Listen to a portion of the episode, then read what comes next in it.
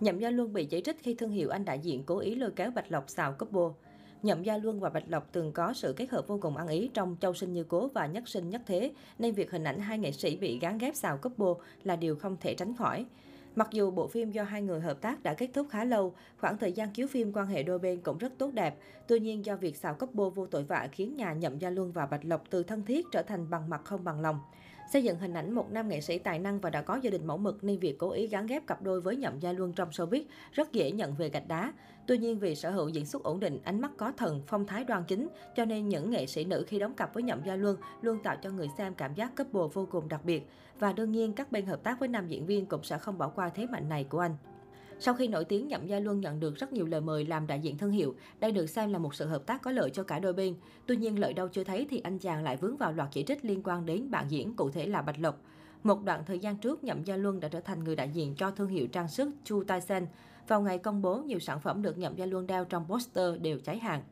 Gần đây, bộ phim Ngự Giao Ký do Nhậm Gia Luân đóng chính được khởi chiếu. Chu Ta Sen lấy ý tưởng từ nhân vật của Nhậm Gia Luân để thiết kế ra dây chuyền đuôi cá.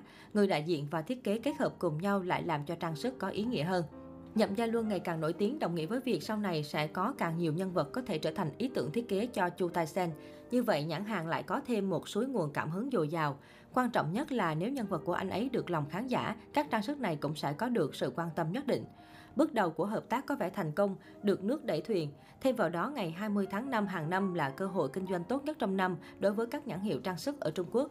Chu Tai Sen năm nay cũng chuẩn bị các món quà nhỏ là poster có chữ ký và các bức ảnh của Nhậm Gia Luân, dự kiến sẽ thu hút được một làn sóng fan hâm mộ đến ủng hộ.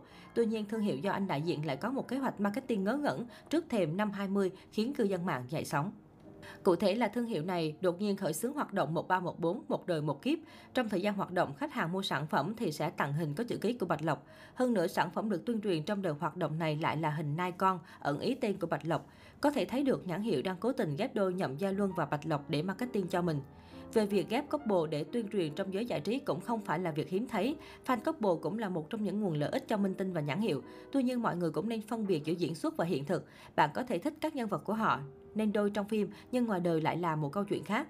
Việc lạm dụng couple cho các hoạt động marketing sẽ chỉ dẫn đến càng nhiều phản cảm.